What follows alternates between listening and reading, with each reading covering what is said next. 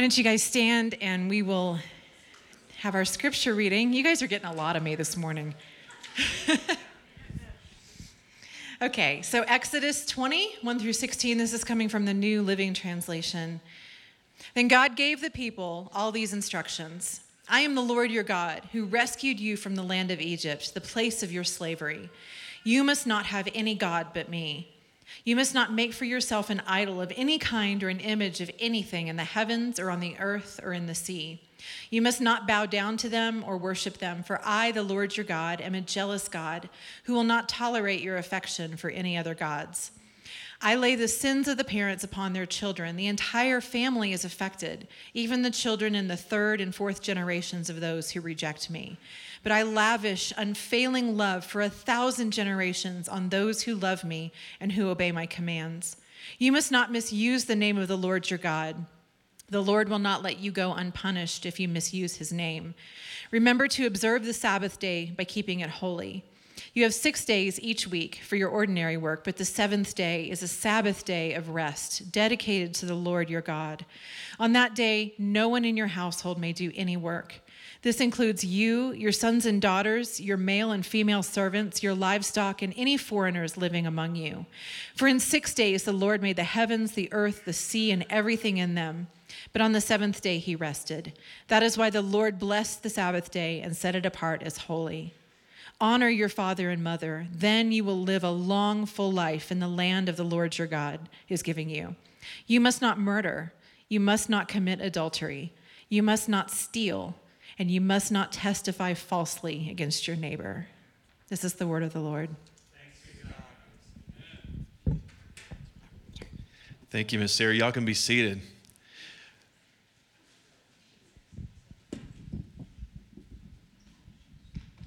Some tall people in here, man. I gotta. Let's go before the Lord in prayer. Father, in the name of Jesus, we thank you for your word. We thank you for your commands because they are life giving. They come from your heart and they reveal who you are. And so, God, I, you've called us to good works and you've called us to do amazing things, to be able to be light into darkness and to speak life into death. And so, Father, in the name of Jesus, I pray that today, this moment, our hearts would be open. And Father, that you would fill my mouth with your words, that you would anoint my uh, heart, Father, to be able to bring your word, Father, um, with humility, with grace, power, and truth. Lord, be glorified. And Father, may you sweetly convict us this morning so we can look more like Jesus. And ask these things in his name. Amen. So, I'm Sarah's husband. Um, you, I don't need any other introduction than that. I, am lucky enough to be married to her, blessed. Um, God is good. Actually, I think I just got dropped down in my volume. Uh, my voice is a little bit hoarse. Thank you so much. Um, so, we've been in this series about the Ten Commandments this whole summer. And so if you're new here, it's kind of what we've been doing over the last, well, up to now, nine weeks. Um, nine weeks, and we're just doing this series called the Ten Commandments. And if you've been with us, one of the things that has been highlighted really is the fact that the Ten Commandments are just as relevant for us as they were when they were originally given thousands of years ago. And, and I think they're so common that we don't see them as commandments anymore, but almost like this, this keepsake of times past of what it means to be good. And I don't think that that's what the Lord has for us this morning as we look at the Ten Commandments, because they, in fact, are absolutely as relevant to us as they were when Moses brought them down the mountain. And I think when it comes to reading scripture, sometimes what happens, because we live in this Instagram culture, uh, we will see a verse and we'll go, you know, I could do all things through Christ who gives me strength. And normally there's like some dumbbells or some barbells next to it, you know, in the picture. And it's like this is hanging on every Christian's gym wall, you know. But if you actually look at the context of scripture, it has, it's not just a weightlifting scripture. It's not about, oh, okay, I'm going to be able to do 50 pounds instead of 40 pounds. No, context is so key. And so it's great that we could take scripture out and kind of isolate it and get meaning out of it, but you have to read it in, in context. And when we look at the 10 commandments in context, what you're going to find is these famous commandments were originally given to Israelites after they were freed from bondage for, for, from 400 years of slavery. Okay? So there's this context in which they are coming, but because God is a God of liberation and freedom, he intervenes and he liberates his people, the Israelites. And so, for the first time in generations, these people who only knew slavery are now free. But here's the thing just because they are physically free doesn't mean that they know how to behave and think like free people. I see too many Christians as a pastor who we are free, we sing of freedom, we talk about freedom, we agree with freedom, but so often we still think like slaves. And it is in the mind that it is in the heart in which we are bound unless we understand what God came to completely do in our lives. Not just liberate us, but set us free so not only so our status is free, but so that we can live in freedom. It's a big difference. It's one thing to be free, it's another thing to live free. And so God says, now that you're free, here's what I want you to do. I want you to learn how to live in freedom, how to also not only personally live in freedom, but how to be able to create a culture of freedom. God is a God of liberation. But so often when we look at these Ten Commandments, they're so often mischaracterized as a bunch of do's and don'ts right? Restrictive, don't do this, don't do that, watch out here.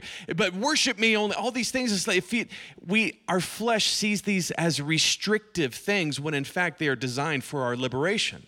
And so these new these people who were once slaves and they don't know how to operate any other way, God in his providence comes to them and says, "Okay, Here's a couple of things I want you to keep in mind as you now learn how to walk in freedom. God says, now that you're free, I'm going to show you my character. Because God's character is revealed in these commandments. We get to see a glimpse and a facet of who God is through these commandments not these restrictions. This is designed for our freedom. And so, one of the commandments that we're looking at this morning is the ninth commandment, where it says this in Exodus. It says, And God spoke all these words, saying, I am the Lord your God. Don't you love that God speaks like that about us? He's saying, I am your God. He's not ashamed to be called our God. And he says, I brought you out of the land of Egypt, out of the house of slavery. And then you jump over, he says, You shall not bear false witness against your neighbor. We're like, okay. So if you kind of go in consecutive order with the commandments, what you'll find is there's a lot of things that require action. But at this particular commandment, what you're going to see is it shifts from actions to now focusing on words. And part of the reason why is because our words have tremendous power within them. As a matter of fact, Proverbs 18 says this words kill and words give life. They're either poison or they're fruit. You get to choose what you speak. Your words hold this type of power of life and death. And so here we have this commandment saying, You shall not bear false witness against your neighbor. Now, when we hear this term false witness, I gotta be honest with you. I, I, I'm thinking to myself, okay, well, I, we probably don't struggle with it. I got the commandment that really no one met, struggles with. So, guys, just keep not bearing false witness and have a good morning. No, it's not gonna be like that. I don't think bearing false witness, when I think about it, I don't know. I'm like, I don't think I've been bearing false witness recently. But this term is not a term that we use often, is why. So it's hard to contextualize it in our own actions and lives and go, are we really doing this or are we not? But I was just thinking about this, and I, I, I don't go home and bring my lunch pail, although I don't have one, but just imagine for the, for the sake of illustration, walk in with my lunch pail, and Sarah's in the back, and she's, uh, you know, fixing stuff for dinner or whatever. And, hey, honey, how was your day today? And just go, oh, honey, man, I've been bearing false witness all over the place today. It's been a terrible day, right? Says nobody. Nobody says that. But let me give you another translation of this commandment because there's a little bit more of an edge to it. And it's the message translation, and it says this No lies about your neighbor. It's almost like we take this one commandment and look at the translation and then NLT or maybe the ESV. But then the message translation almost speaks to us in ways as if I was t- telling my daughter who's nine, no, no lies about your neighbor, right? But who is our neighbor? Well, there's a story where Jesus is sharing he's sharing the story about you know the good Samaritan and when and there's this this guy who's a religious guy and he's trying to say well who in fact is my neighbor and what we really find is Jesus says everyone is your neighbor everybody. The person sitting next to you, anybody that comes across your path is your neighbor. And so, but here's the thing: as I as I look at this, sometimes I think we have this tendency to when we look at scripture, we just go, we just we don't even consider the scripture. We just go, yep, God said it, that settles it, and I believe it, and I'm. Just, but I think sometimes we're supposed to wrestle with it and go, how did this one and why did this one make the top ten? There's a lot of commandments that are valuable. How did this one make it to the top 10? God's saying, I'm going to give you my top 10, and here's one of them. How did it make it there? And I think part of the reason why it's there is because before we can truly, fully understand the weight of this commandment, we have to first understand why we actually possess power of life and death in our mouths. Is this just figurative or is this real? How did we get this kind of power? And are we even aware we have this kind of power?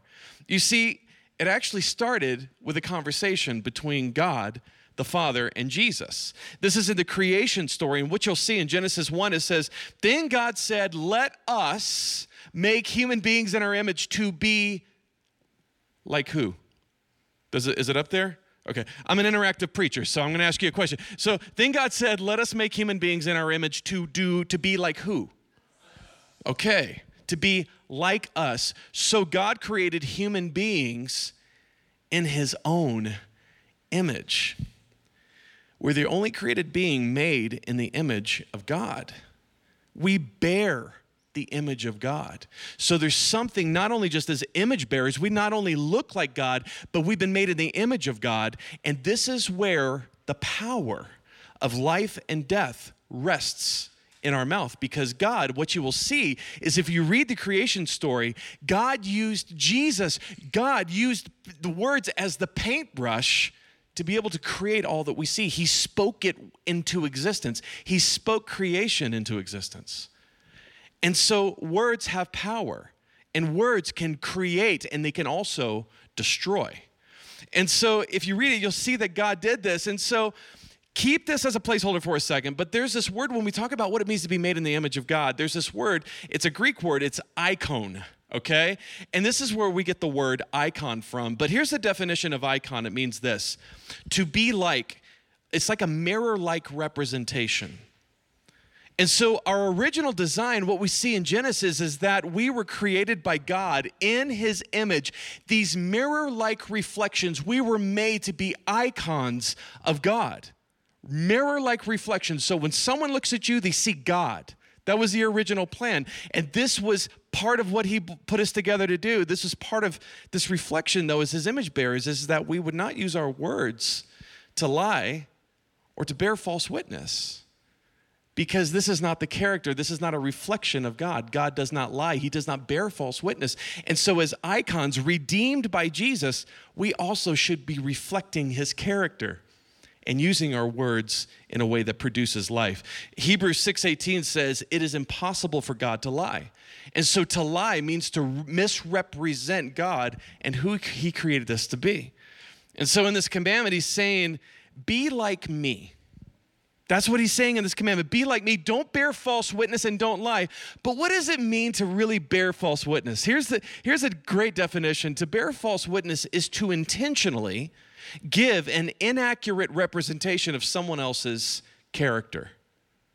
Someone else's character. So let's get personal for a moment. Think about the scars that are on your heart today. Think about those things. I mean, it could be maybe they're not even scars, maybe they're actually wounds that have really never healed over the course of your lifetime. There could have been things that have spoken over you, that, were spoken about you and over you years ago, and there's still these gaping wounds on your heart. And they have shaped how you see yourself, how you see God, how you see others. You see, words are really powerful, and as a pastor, I've seen the damage and have personally experienced the damage of what happens when this ninth commandment is not honored and obeyed. I think we can all agree with the repercussions of what happens when someone bears false witness about us, spreads rumors, spreads gossip, mischaracterizes us, brings our, our character into question, and wrongly represents that. How painful is that? How destructive of that is that in the body of Christ? For some in here, some of you, you still you carry insecurities and fears this very morning because someone recently or even years ago spread a false rumor about you, misrepresented your character, and it's a pain that you still carry. There's those in this town, and I've lived in Manitou for over three years now, that would never consider coming to New Life Manitou, not because our church isn't awesome, but because at some point in the past, someone within the body wrongly judged them someone within the body of Christ at a church in the past intentionally gave an inaccurate representation of their character. Are we beginning to see that words produce life and words can produce death.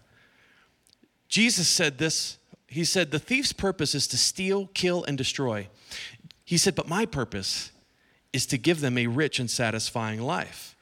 So, who is this thief that Jesus is talking about that has come to steal, kill, and destroy? You see, it's the original liar himself, Satan. Okay? Let's not forget that the fall of all mankind started with a lie. Did it not? And Satan appeared to Adam and Eve, and because they believed a lie, this thief was able to steal from mankind, kill, and destroy the life that God originally intended for us to have and experience as icons, image bearers of God. So all of a sudden, this becomes a distorted identity. And so now we begin to, just like Adam and Eve, they were no longer in right fellowship with God. What did they do? They became fearful of him, thinking he was a bad God, and they became full of shame. So, as image bearers of God, they no longer saw themselves accurately. They themselves mischaracterized who they were. In light of the, what the lie produced, it produced death. And we have been dealing with this ever since. So, when we look at this ninth commandment, and ignore it or just go, Well, I don't bear false witness. When we do, in fact, bear false witness and we lie, you have to understand the gravity of what this commandment is. And when we disobey it and go counter to it or don't take it seriously, here's what happens we no longer reflect our Father God in those moments as icons of God, but actually we form an alliance with another Father let me explain to you who that other father is. Jesus said, If God were your father, you would love me because I've come to you from God. I'm not here on my own, but He sent me. Jesus goes on to say, He's frustrated. He goes, Why can't you understand what I am saying? He says, It's because you can't even hear me. For you are the children of your father, the devil and you love to do the evil things that he does. He was a murderer from the beginning, he always hated the truth. He always hated the truth, and there is no truth within him. And when he lies, it is consistent with his character. Do you see how the Ten Commandments, Ten Commandments reflect the character of God? And yet, there's converse on the flip side of this, there's also other commands that the enemy tries to instill within our body, within our culture, within our own minds and our hearts. And he says, and when he lies, it's consistent with his character, for he is a liar and he is the father of all lies. You see, Jesus, here's what's interesting. We go, well, that, he's not speaking to us. Well, hang tight, because Jesus is drawing a very clear line here for all of us and for the people he was talking to in context. The thing is, is if you read the whole passage, what you will find is he's talking to people who agreed that the Ten Commandments were good. He was he's talking to people that goes, yeah, the Ten Commandments absolutely should be followed. But I've learned something as the Lord has been convicting me in this sermon as I was writing it, it's one thing to agree with the Bible, and it's one thing to even agree with the Ten Commandments and go, those are good. We the, absolutely people should follow those. You may even have the Ten Commandments hanging on your wall in a hallway in your house. But it is a whole nother thing as redeemed icons, mirror reflections of God, to actually reflect God's nature and character by being mindful of what comes out of our mouths. There's a difference between agreeing with the Word of God and agreeing with the Ten Commandments and actually putting them into practice as God followers, image bearers of God. Words kill, words can give life. James says, Indeed, we all make many mistakes, for if we could control our tongues, if we could just keep our big mouths under control, is what he's really saying, we would be perfect. He said, and could also control ourselves in every other way. So it seems like if we can control our mouths, self control in these other areas of lust and greed and all the rest of these things could actually, they're really easy. We have to start with our mouths. He says, listen, we can make a large horse go anywhere at once by a small bit in its mouth, and a small rudder can make a huge ship turn wherever the pilot chooses to go, even when though the winds are strong. In the same way, the tongue is a small thing that makes a grand speech, but a tiny spark that can set a great forest on fire. The tongue is a flame of fire. It's a whole world of wickedness corrupting your entire body. It can set your whole life on fire if you do not know how to manage your tongue, for it is set on fire by hell itself. People can tame all, can, all kinds of animals and birds and reptiles and fish, but no one can, can tame this tongue of ours. It is a restless and evil thing, full of deadly poison. So, whether you're in the New Testament or the Old Testament, what we find is the Word of God is very consistent about the ability for our words to have life or have death within them. He says sometimes it praises our Lord, our Father, and sometimes it curses those who have been made in the image of God. Our words, he says, so blessing and cursing come pouring out of the same mouth. As icons of God, how in the world can we sing praises in here but tear down people out there?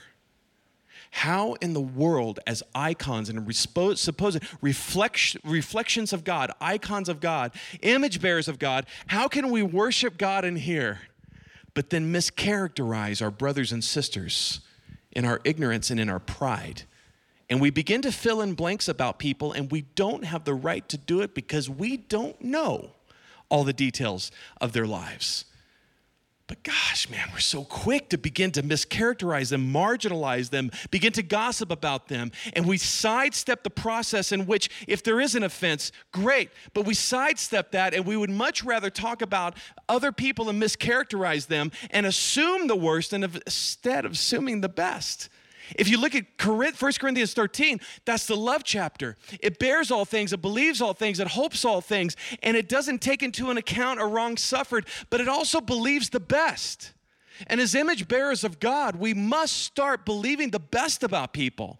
Otherwise, we will be breaking the ninth commandment on a daily basis. And if you want to know why, maybe there is not joy in your life it's because you're walking in disobedience and breaking this commandment as a habitual lifestyle because no one has explained it until this morning, but now we're responsible to do something with what we've heard, right? To bear false witness, guys, is to literally take sides and align yourself with the accuser. Who is the accuser, though? Revelation 12 talks about how the father of lies, the devil, is also known as the accuser. Everybody say accuser. Yeah, you see, scripture describes him as going before God day and night, bringing accusations about you and me before God. Did you know that? Bearing false witness against us, misrepresenting who we really are, intentionally giving an inaccurate representation of who we are before the Father. He's saying, These people are still guilty, Jesus. And in that moment, you have to understand, he's saying we're guilty, but be, guys, but because of what Jesus has done, that is not true. That he is bearing false witness. He's consistent with his character. The accuser is saying, You guys are still under condemnation. You guys still can't get it right. You guys are not lovable by God. When in fact, Jesus has the final word. And he says, No, I've liberated them from slavery and I've given them a new way to live. And as a matter of fact, I say that they're forgiven, holy, and righteous. The enemy comes in to bear false witness against you. But when we bear false witness against other people, who have we aligned with? We have aligned ourselves with Satan and his works. And when there's division, you can expect the devil is at work. And division, many times, presents itself first as a seed of bearing false witness and lying about other people, putting ourselves in a place of judgment. And when we do this, we reflect the character of the devil more than living icons of God, representing his character. He says, Don't bear false witness because I don't. If you want to look like me, don't do this. This is where freedom and safety and unity can thrive if it's practiced. A couple of years back, now Mr. Big Shot talking about bearing false witness like I've got it all figured out. Uh, I, I struggle with this all the time. How many of y'all you have this innate ability where you can read someone really quickly. Like the moment you meet them, you can kind of size them up really quick. Okay, no, everybody's afraid to raise their hands in there. They're like, no, he's gonna call me out. He's mad. No, um, I do. This is me. And so I've always had this ability to be able to just read people pretty quickly and just kind of get a vibe of where they're coming from. And man, I tell you, social media, it gives you all sorts of false negatives and false positives, man. Because there's this guy that I was following a couple years ago, and he's a pastor, he's a preacher, book writer guy, and I followed him. And over a period of time, I started really just kind of not being impressed with him. And it's not because of what he was saying or what he was doing, but I really got tired of looking at him. Okay? And what I mean by that is he would always be always be in my feed and he's always taking pictures of himself, like doing cool stuff, standing in front of crowds, uh, all these cool quotes that were real clever. And over time, I was just like, this guy, man, I think he wants to be a rock star. You know, I think he's, I don't know if I trust his motives. I think that he's kind of self promoting, right? And I'm sitting there in my living room and I'm yeah, this guy, maybe I need to unfollow him, but I didn't. And over about of a year, year and a half, I began to tell Sarah, I'm like, honey, this freaking guy is making me nuts. Look at look at this post. Look at the face that he's making in this picture. I want to punch it. Oh, really? Too honest? This is Manitou, y'all. Um, so we we could. And so I'm just being honest. And so I really began to struggle, and, and I began to follow him. I kept following him. I get mad. I judge him, and I begin to insert, fill in some blanks on this guy. I didn't know him. And I begin to go, this guy is in it for himself. His motives are mixed. He, he's really impressed with himself. He's got so much pride, and, and it's not about that, and it's not about this. And, and then I be in my self righteousness going, I thank God I'm not like that guy, right? And, and, and so it's very godly behavior, I know. And so here's the kicker I got booked to speak at a conference in California about two years after I was following this guy, and I can't stand him. I can't stand looking at his face anymore. And I look on the poster, my face is right next to his on the speaker's roster. And I'm like, you have got to be kidding. I was so looking forward to going to California. Now I got to share the stage in this conference with this guy. Oh, this is going to be wonderful. I'm like, honey, can you believe this? So I fly out to California, get off the plane, go into the hotel. I'm not thinking about him. I'm just trying to get checked in. And I hear, oh my gosh, David Martin. And I look around, and it's him in the flesh. And I'm like, oh gosh all right, here goes nothing, right? So he comes over, he's like, oh man, listen, dude, I'm so I've been so excited to meet you, and I'm and, and it's gonna be great, and I can't believe we're at the same conference together. I'm like, yeah, man, for sure. It's gonna be awesome. It's gonna be awesome. Oh my gosh. And, and so I just wanted to get out of this situation. I wanted to get out of his presence because I'm like, I don't want to deal with this right now. I'm trying to keep my heart pure before the Lord, and I really don't want to have to struggle with punching you in the face, right? So, so is that too real once again? So this is all internal a couple of the other guys at the conference that, that was also speaking there, they're like, hey, why don't we go out for dinner? He's like, great, Dave, can I ride with you? And I'm like, oh my gosh, it's like a 20 minute drive and I got to ride in the car with this guy now. I get in the car and I really wasn't interested in being his pal because I'm, I can't stand the guy and I've already prejudged him and all the rest of the stuff. Over the period of about 20, 25 minutes, as we drove to the restaurant, I get out of the car and I'm in love with him. I want him to be my best friend ever.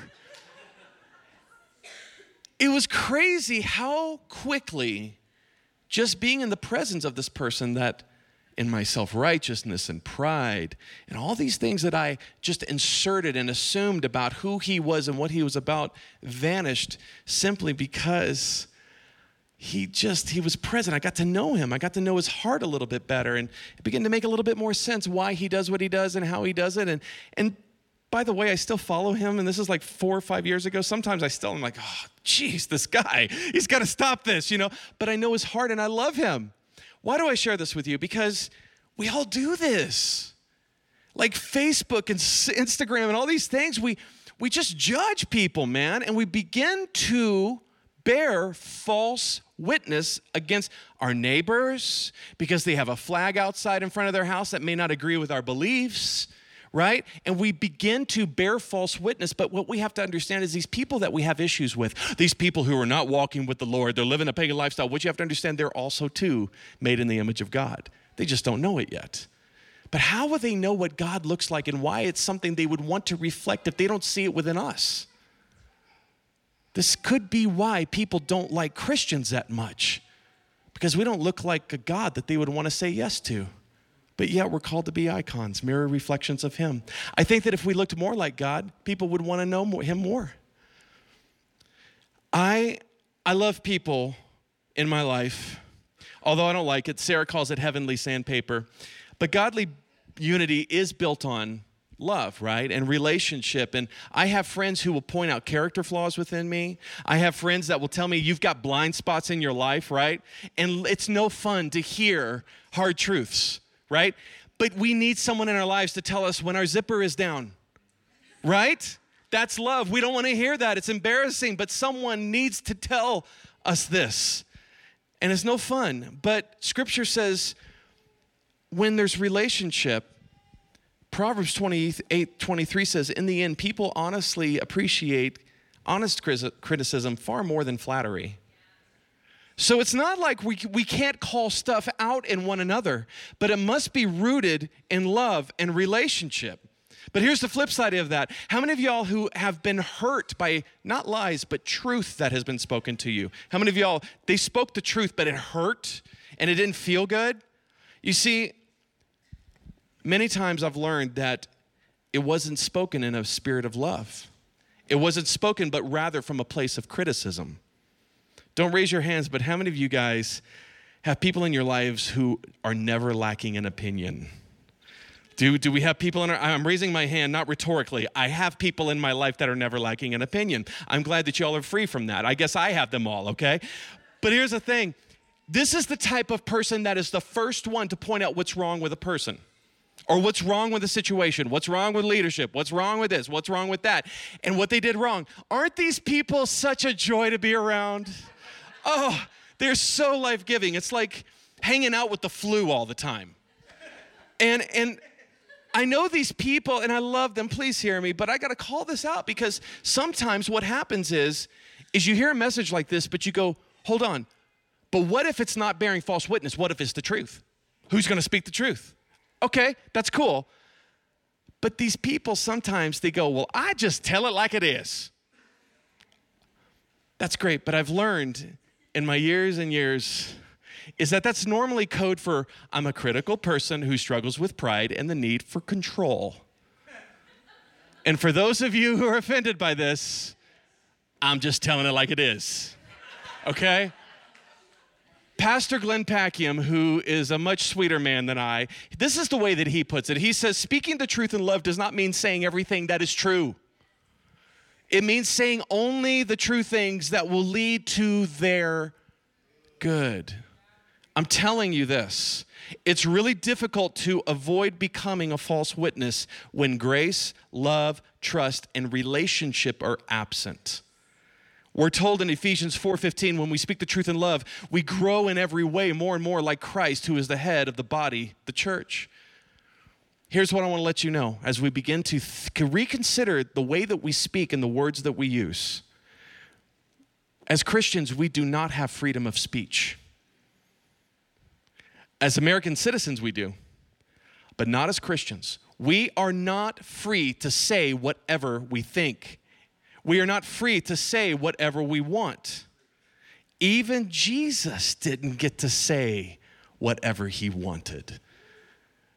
He said, I can only say what the Father told me to say. John 12, Jesus said, The Father who sent me gave me some orders, commands. He told me what to say and how to say it. And I know exactly what his command produces. So Jesus has received a command. And the, the command to only say what the Father, as an icon, the image bearer, the true original image bearer of God, Jesus Christ, he says, if you only say what the Father gives you permission to say, you will receive and it will produce real and eternal life. He said, That's all I have to say. What the Father told me, I tell you. So, one of the easiest and most effective ways as Christ followers, as icons of God, mirror representations of God, and the most effective way to avoid being a false witness or lying is to simply submit every single word that comes out of your mouth to God. This is exactly what Jesus did. We take John 12 and go, Well, Jesus, if I follow you, then I should look like you. And I also will submit every word under the authority of God, just like you have. You see, we can't pick and choose what paths to follow Jesus. Either we're all in or you're deceived. We are works in progress, yes, but we must, when the truth is presented to us, make a decision. This is not elective. This is the way Christ followers should walk and live, is to look like Jesus as icons of him. Scripture says that we must take every thought captive, and our goal then should be that the words of our mouths and the meditations of our hearts be pleasing to God. And the best way we could be pleasing to God is to keep our mouths shut, unless it's praise, unless it's to edify, to build up, to affirm, to highlight truth, but do it in grace and love, in the same grace and love that you would want when you have transgressed, right? Scripture says this. And so Jesus said, I'm the way, the truth, and the life, and no one can come to the Father except through union with me. We know this verse really well, but Jesus, the second way that he describes himself, he says, I'm the way and I am the. Okay, so to know me is to know my Father as well. He says, I am the icon of God, the perfect image of God, God in the flesh. I represent God. And to know me is to also know my Father. And to know the truth is also to walk in the truth. But, guys, we also have to steward this truth. And if we are to be true icons of God, reflections of Jesus, then we've got to put John 12 in active duty in our lives. We have to, under the authority of the Father. So, to know Jesus is to know the truth, walk in the truth, and reflect the truth of God's character in and through our words. So, this morning, as we wrap up, guess what we've gotten to do? We've gotten to see another facet of the Father this morning. Aren't you thankful that we can worship a God who doesn't bear false witness? Aren't you thankful that when you talk to God, you get a straight answer? He doesn't lie, He's not going to deceive you. Truth is really valuable. Don't you, don't you just revel in the fact that when He speaks, He doesn't speak death, but He speaks blessings? He speaks grace. He affirms us when he says, I have loved you with an everlasting love. You can actually take that to the bank because you know he doesn't lie. When he says, I declare you holy, I declare you righteous, he's not lying. That's really true of us. As image bearers, since God hates lies, since he hates it when people are wrongly mischaracterized, may we begin to hate the things that he hates and stop aligning ourselves in our ignorance with another father. I think there's two groups in this room this morning as I begin to think about you guys and pray. And some of you have been convicted, and you have, in fact, been bearing false witness and you've been mischaracterizing leaders or family members or people at work, and you didn't know it until now, though. That's okay. That see, it's the kindness of God that leads us to repentance. But we must repent. And repentance means simply to change your direction, the direction of your words this morning. And so I would encourage you I would implore you, I would even tell you as a pastor with the authority that I have, you need to go and make right with the people you have borne false witness to and about. You need to write a letter, you need to send a text, you need to get on the phone, you need to have lunch, you need to have coffee and say, I have not reflected who I really am. As an icon and an image bearer of God, I am so sorry. Would you forgive me? You got to make this right. Telling God I'm sorry is one step, but you need to go and make these things right. So let the Holy Spirit sweetly convict you, but get this done today, as it is today. Serve the Lord, do the right thing. But there's another group in here, and maybe you haven't really made a practice out of bearing false witness against other people, but rather the way that you've broken this commandment is you've been bearing false witness against yourself. And what I mean by that is I hear too many Christians say, I'm not lovable. I'm always going to be screwed up. I'm always going to be messed up. I'm a loser. I'm a failure. I'm an accident. I'm not good.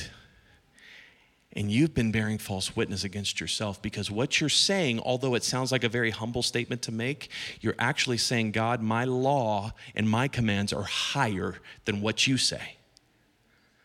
That is spiritual pride.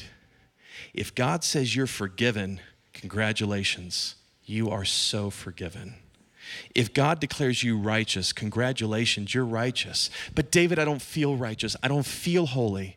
He who began a good work will be faithful to complete this good work. You're not God. Quit trying to do God's work. Rest and abide. Let Him love you. Just let God love you. And if He says it and He doesn't lie, it's not up to you to determine if that's true or not. Take it and say, Thank you. I don't know why you love me this way, but thank you. Quit bearing false witness when you look in the mirror. You begin to declare over your life and speak life instead of death over your life. Begin to speak life and truth. And you go, God, I don't know why it's this way, but this is what you say. And since you don't lie, I'm going to declare that this day, because of what Jesus has done for me, I'm holy. I'm going to declare that I am righteous. He says that we're perfect. But David, I don't act perfect. No, no, no. What you don't understand, it's no longer Christ, it's no longer you who lives, but Christ within you. And so his perfection has nothing to do with you. Our job is to say, I want this.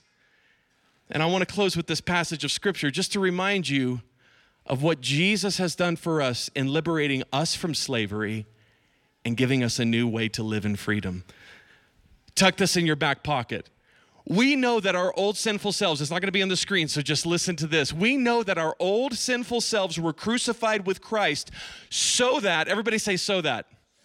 Yeah, check this out. So that sin may lose its power in our lives.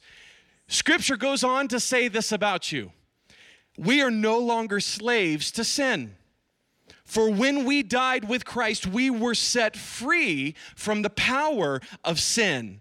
And since we died with Christ, we now we know that we will also live with him. And we are sure of this. Why are we sure of this? Because God doesn't lie. He doesn't bear false witness. If this is how he says it works, Congratulations, we get to celebrate this morning. We're free. We are sure of this because Christ was raised from the dead. He's never going to die again. Death no longer has power over him. And when he died, he died once to break the power of sin. It's already broken in your lives. We don't have to try to be sons and daughters of God. Guess what we get to do this morning because of this? We get to be sons and daughters of God.